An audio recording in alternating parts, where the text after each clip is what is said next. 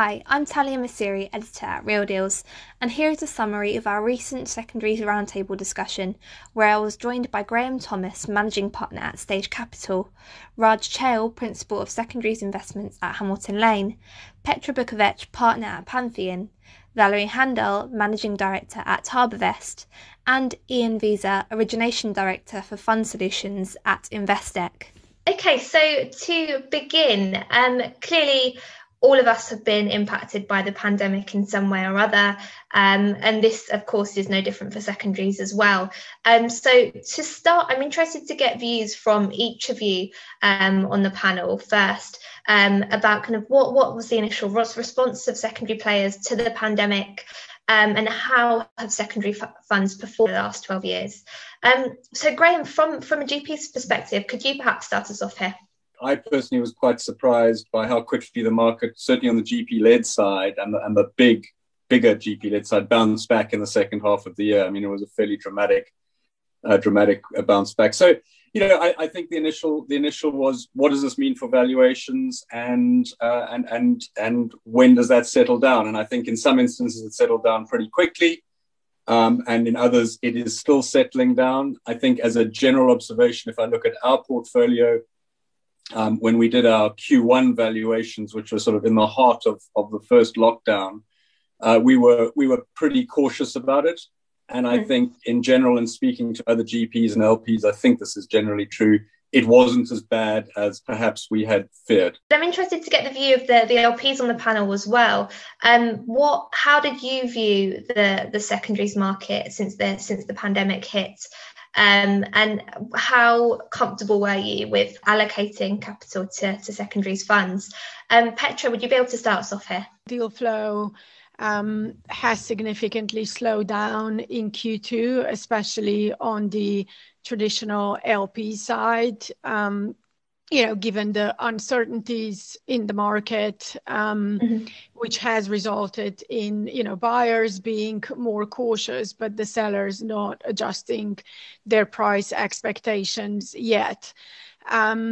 Um, on the GP-led market, um, we didn't see know, a significant drop. And, you know, as soon as the summer hit, you know, the GP-led market remained, you know, or picked up and has remained extremely active, you know, throughout the second half of 2020. Valerie and perhaps Raj, can follow on. What what are your views of, of the overall kind of response of the secondary market to uh, to the pandemic? I think you know one of the characteristics of the secondary market is that you you are purchasing assets on valuations that are a quarter to two quarters stale, if you want.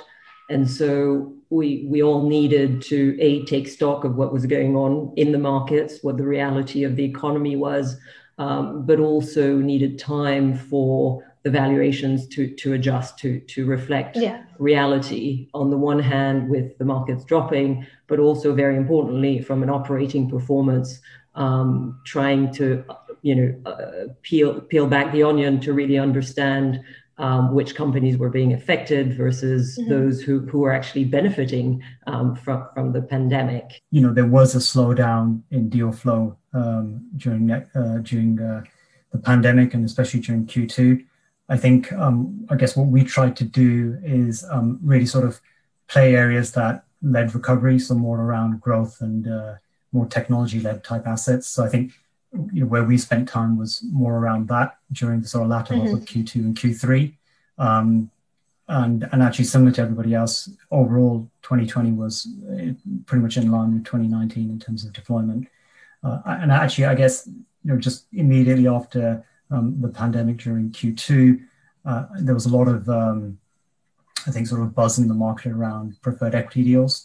Um, I think that, you know, that that's something that um, I think a lot of secondary players looked at. Uh, I think there's a sort of question around you know how much of that deal flow got done um, from mm. players who you know aren't necessarily totally focused on preferred equity. But yeah. Last but not least on this question, Ian, um, I know Investec have, have recently done their secondaries report. Um, so have you got any observations as to how, how the market responded? Q2 was really a time for, especially for GPs, to um, educate themselves as to what liquidity alternatives uh, were available in the market. In fact, I think the number of calls and uh, discussions we had, uh, you know, it was off the charts. In fact, I would go as far as to say bankers, including ourselves, generally phone secondary participants and primary participants, but the, the, the, tables had turned. We were getting the calls. So it was actually quite a nice position to be in. Um, and now moving slightly on in terms of clearly the, the industry is young in comparison to other asset classes. Um, and I guess one of the the key benchmarks that we like to to compare back to in finance quite a lot is the great financial crisis of, of 2008 2009 um, clearly there it wasn't a similar recession in terms of the pandemic was a health crisis. The great financial crisis was was mostly um, financially led. Um, but I'm interested to understand how the response of the market this time round um, can be compared to how secondary markets responded to the great financial crisis. Um, Raj, do you do you have any views on this at all? You know, if you just sort of uh, take a step back and just think about you know what happened last time versus this time, you know the the big I think difference, and this applies not just to secondaries but generally across markets, is stimulus. Um, I think you know this time there was almost immediate application of stimulus across central banks, etc., and that's obviously um, know, kept markets uh, buoyed and actually uh, driven a really strong recovery. So I think in terms of what happened this time around versus last time around, the actual deal flow was obviously subdued, but not nowhere near for as a, a long period as it was um, last time around. So I think you know there was sort of a short period. I think everyone sort of echoed this. There's a short period where there was some slowdown activity, but everyone has generally had a very strong 2020. I think last time around that that slowdown was a, a little bit longer. Um, I, I think uh, in terms of what the market size is, I mean, the market has grown tremendously in size. I think volume last uh, 20, across 2019 and 2020, I think uh, obviously as the volume sort of stepped down, but you know, run rates probably 90 billion, 80, 80 to 90 or something. And I think this this year everyone's expecting maybe close to 100. I've seen figures like that. Mm the market last time was, you know, probably 20% of the size of that. Um, and obviously there's been a, uh, an increase in fundraising across you know all secondary uh, or ne- nearly all secondary funds. Um, and Ian, what what are your views? Kind of what uh, what was the size of the market then, um, and how how and or more so, how has the market matured? Would you say since the GFC? I think um, you know, firstly, um, there was no re- we didn't um, see a lot of distressed sales. I think there were a couple, but I think that's the first thing. I think you know there was structural changes balance, uh, banks needed to effectively because of regulations also offload some of their private equity exposure. So I think the dynamics changed. Um, you know certainly since the GFC and until where it is now. The, uh, the the one thing that I would say what we saw is where there were a bit more concern is um, large family offices potentially, you know, where they had investments in private equity. They were worried about distributions versus calls, and they were looking at, um, you know, liquidity alternatives to effectively bridge that gap. So I would probably say the likes of uh, Harbourvest, Pantheon, etc. You know, no forced sales. They could sit on their hands and look for the right assets to buy, versus more on the the private side that don't have the deep pockets. Uh, you know, they were certainly a bit more worried. And Petra, um, we've we've touched on it at the beginning, but in terms of pricing um, of the secondaries market, how has it been impacted um, by the pandemic? And would you say can fair value be achieved in this economy at the moment? Pricing has been impacted. You know, last spring, you know, when the COVID crisis hit, you know, to a certain extent because of the uncertainties you know, uncertainty in the market, how you know how the businesses are going to be impacted you know what's going to be the extent of the impact the pricing has improved you know in the mm-hmm. secondaries mm-hmm. market as, as valerie said we're pricing based off you know two quarter or two quarters old account dates, you know, referencing the NAV. So as those NAVs have been adjusted, you know, the pricing um, has improved. Um, I think especially the high quality assets or the COVID resilient assets, um, you know, have mm-hmm. continued to price. And, and Graham, do you do you share those thoughts in terms of the the pricing of the secondaries market? Um, have you had to do a lot of reading between the lines, reading between COVID COVID um, adjusted EBITDAs? Um, what yeah. what have you seen? I think it completely depends on the on the nature of the of the company. I think for companies that are sure. not affected, it's business as usual yeah, the difficulty is for a business, you know, that's in retail, for example, where obviously its EBITDA has fallen off a cliff, but that's also not, in theory, that's not the sustainable EBITDA of the business, assuming things get back to normal. And I guess that's that's perhaps a that's perhaps a big if that none of us really know at this stage, but but assume that they do. And, and I think that does become difficult. But to to to in, in my experience, what's happening then is deals just just aren't happening because because the seller not unreasonably says, you know what, my business that isn't the right EBITDA, and the buyer says, well, I don't believe it yet, and and so there, there, there's an impasse, and so I, I yeah, you know, I think in that sort of situation you might get into a more structured type solution, and you know, some of the stuff that Ian potentially does and things to come in and, and, and help bridge those bridge those gaps. As Graham mentioned, obviously you'll um, be involved when it comes to pricing, um, pricing in the secondaries market. What what have you seen? Can you do you believe that that fair value can be achieved? I think the question is what is fair value, and that you know that's where the impasse could be. You know uh, what I believe uh, versus you believe that could be very interesting. I, I think um, maybe again, maybe just to latching on to what Graham says, I think uh, you know where you have a situation, we take a situation where you know a, a fund is reasonably mature, it's got this asset, uh, which is potentially underperforming, but the GP knows the asset really well, and you know theoretically, um, or, or, wants to just hold on to the asset because uh, the current it's not underperforming, but I just want to make sure that it does achieve what it believes to be fair value that's exactly where that uh, you know a single asset GP led could be play up the the GP's uh, you know hand in the sense that you know making sure that it can continue growing and knowing the asset. And I think that is one theme that I would say uh, is um, concentration uh, was always associated with increased risk and diversity. Uh, you know, uh, you know, in, in normal uh, stat, uh, statistics, you know, you kind of the more you have, uh, the more you bring down the risk. I think where the market has changed views that we'd like to understand assets, be able to under, you know, roll up our sleeves and take a view. So more diversity does not always mean better because I think going to to the plaster point or you know when when things do come back to normal, you know, when stimulus runs out and um, you know COVID adjustments are no longer there, uh, you know how's that business really going to look? And you know when you have to analyze 40 companies or 100 versus four, I think you can take a much better view on a more concentrated portfolio. What would you say has caused the appetite? Um, this increase in appetite for GP leds over the past few years. Um, Raj, perhaps you could start us off on this one. Yeah, I mean, I think I think it's, it's both sides of the equation. So I think it's uh, demand and also supply. Um, GPs are clearly getting more comfortable with this idea. Um, I mean, you know, as more transactions um, get executed in the market, I think you see more and more GPs seeing that actually their own LPs will get comfortable if they present something like this solution to them. And uh, you're also seeing, you know, I guess going back a few years, you might have criticized these types of transactions and said, well, actually, you know, these are GPs who are sort of stuck with their assets.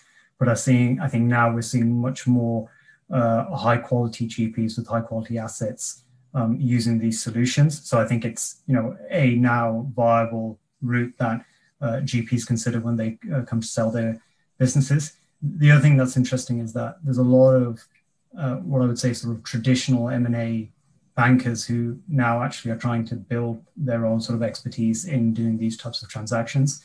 So mm. you know that that that's not just because they're reading it in the press, but that's also driven by their own GP clients saying, actually, you know, we want to consider this as an exit route. And, and Valerie and Petra, do you agree? Kind of what what your views as to what has caused this this increase in GP leads?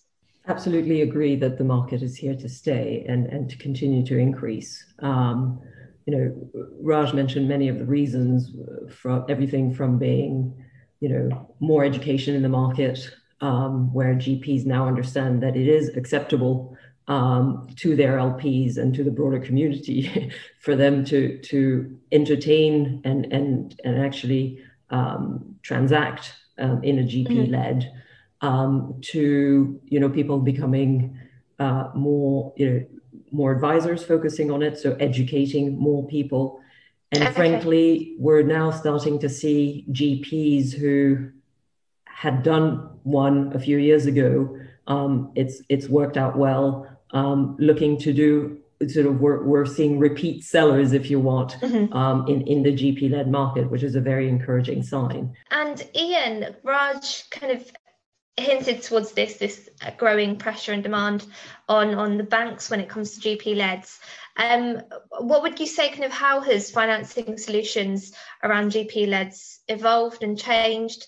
Um, and has this increase in appetite impacted the financing market? You know, there's a couple of panelists, um, their, their firms being, you know, I would call it at the forefront of already exploring, um, you know, financing solutions. But one thing that I would say as a as a bit of a theme is we've seen some of um, the other secondary players um, and you know very well known very large players actually stepping in and uh, you know realizing that some of their peers are ahead of the curve looking at their mm. performance mm. metrics and saying well what are they doing different that we are doing and and i would say one of the themes in the last couple of months have been um, you know participants that have not normally used uh, a financing solution in gp leds also stepping or dipping their toes into into that part of the market and now moving slightly on to looking at preferred equity. Um, so I'm keen to understand kind of what the secondaries, what secondaries firms' appetite is like for preferred equity, um, and perhaps how is is this kind of area of the market shifting. Um, Graham, could you start us off on this one?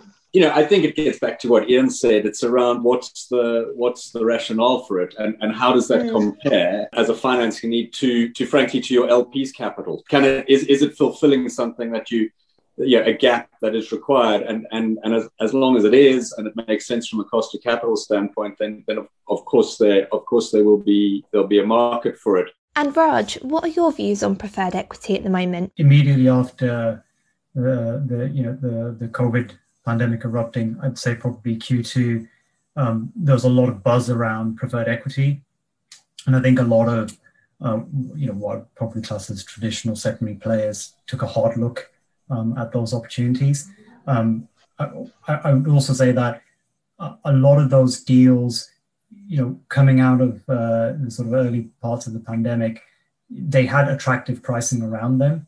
Um, but I think that quickly um, contracted, and actually, you know, where the market is now, I think it's sort of back to kind of the sort of you know pre-pandemic state, where you've got you know the returns from private for preferred equity being distinct from you know the secondary private equity returns that you know, we we all uh, try to achieve.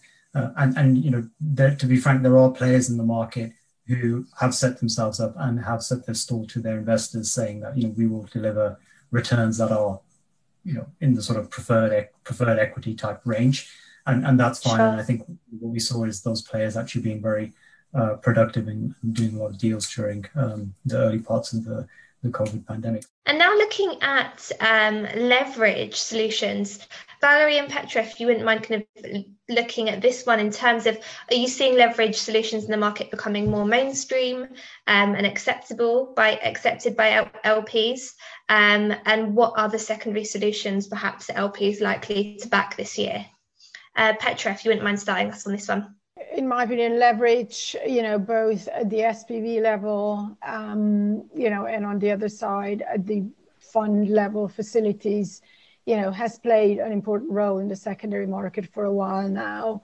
Um, mm-hmm. you know, and has been used, um, you know, especially the fund level facilities, you know, probably, you know, well, I think, in my opinion, quite widely in the market. Um, I wouldn't say that there has been a significant increase, but I wouldn't say that there has been, you know, a significant um, decrease in the use of leverage um, in in the secondaries market. Leverage ha- has become, you know, a part of the secondary market. I think what you do find is that different players have different attitudes towards that leverage, and so mm-hmm. as Ian was was mentioning before, um, you know, th- there are you know, there's the LP side of the market um, where some are much more aggressive than others, and historically, it wasn't leverage wasn't very present in the in, in the more concentrated the, the GP led uh, or the types of transactions.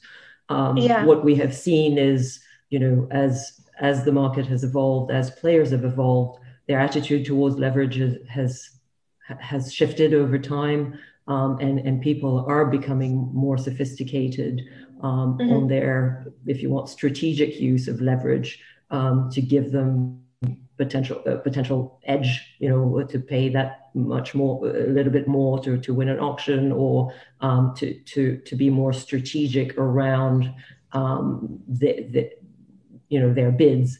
Um, you know, mm. almost excluding an asset by using leverage I mean, th- there are many ways you can play with that tool um, to to fine tune your your your bid. And depending yeah. on the players, some have used that more than than than others. And that concludes our secondaries roundtable discussion. For more information on this and for the full write up, keep your eyes peeled on realdeals.eu.com and on our print magazine. Thank you for listening.